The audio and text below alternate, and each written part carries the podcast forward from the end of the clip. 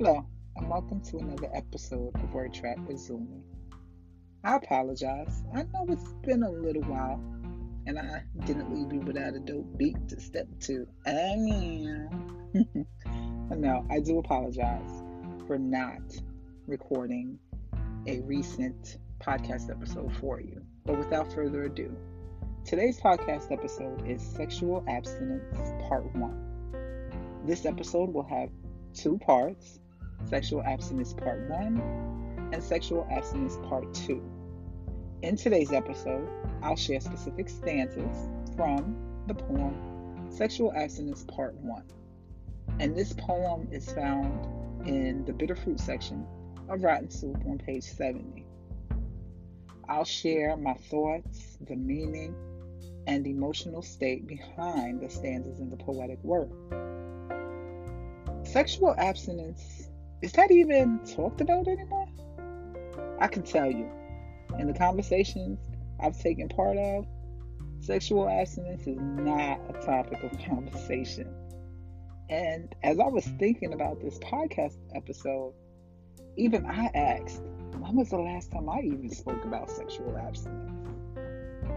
Do people still take a vow of abstinence? The vow of abstinence is not the same as not having the D on regular, okay? Not having it on demand, not having it within your reach. That don't count. Taking the vow of abstinence is different. I wrote Sexual Abstinence Part 1 at a time when I was practicing abstinence.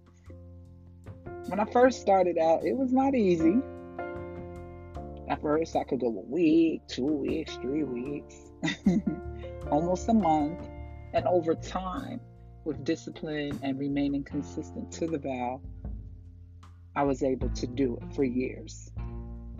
I do remember the first time I went a whole year. I was like, what? You couldn't tell me a motherfucking thing. Not a motherfucking thing. After hitting that one year milestone, hitting several years straight was easy. So I wrote Sexual Abstinence Part 1 in the early parts of my abstinence journey, and the stanza read.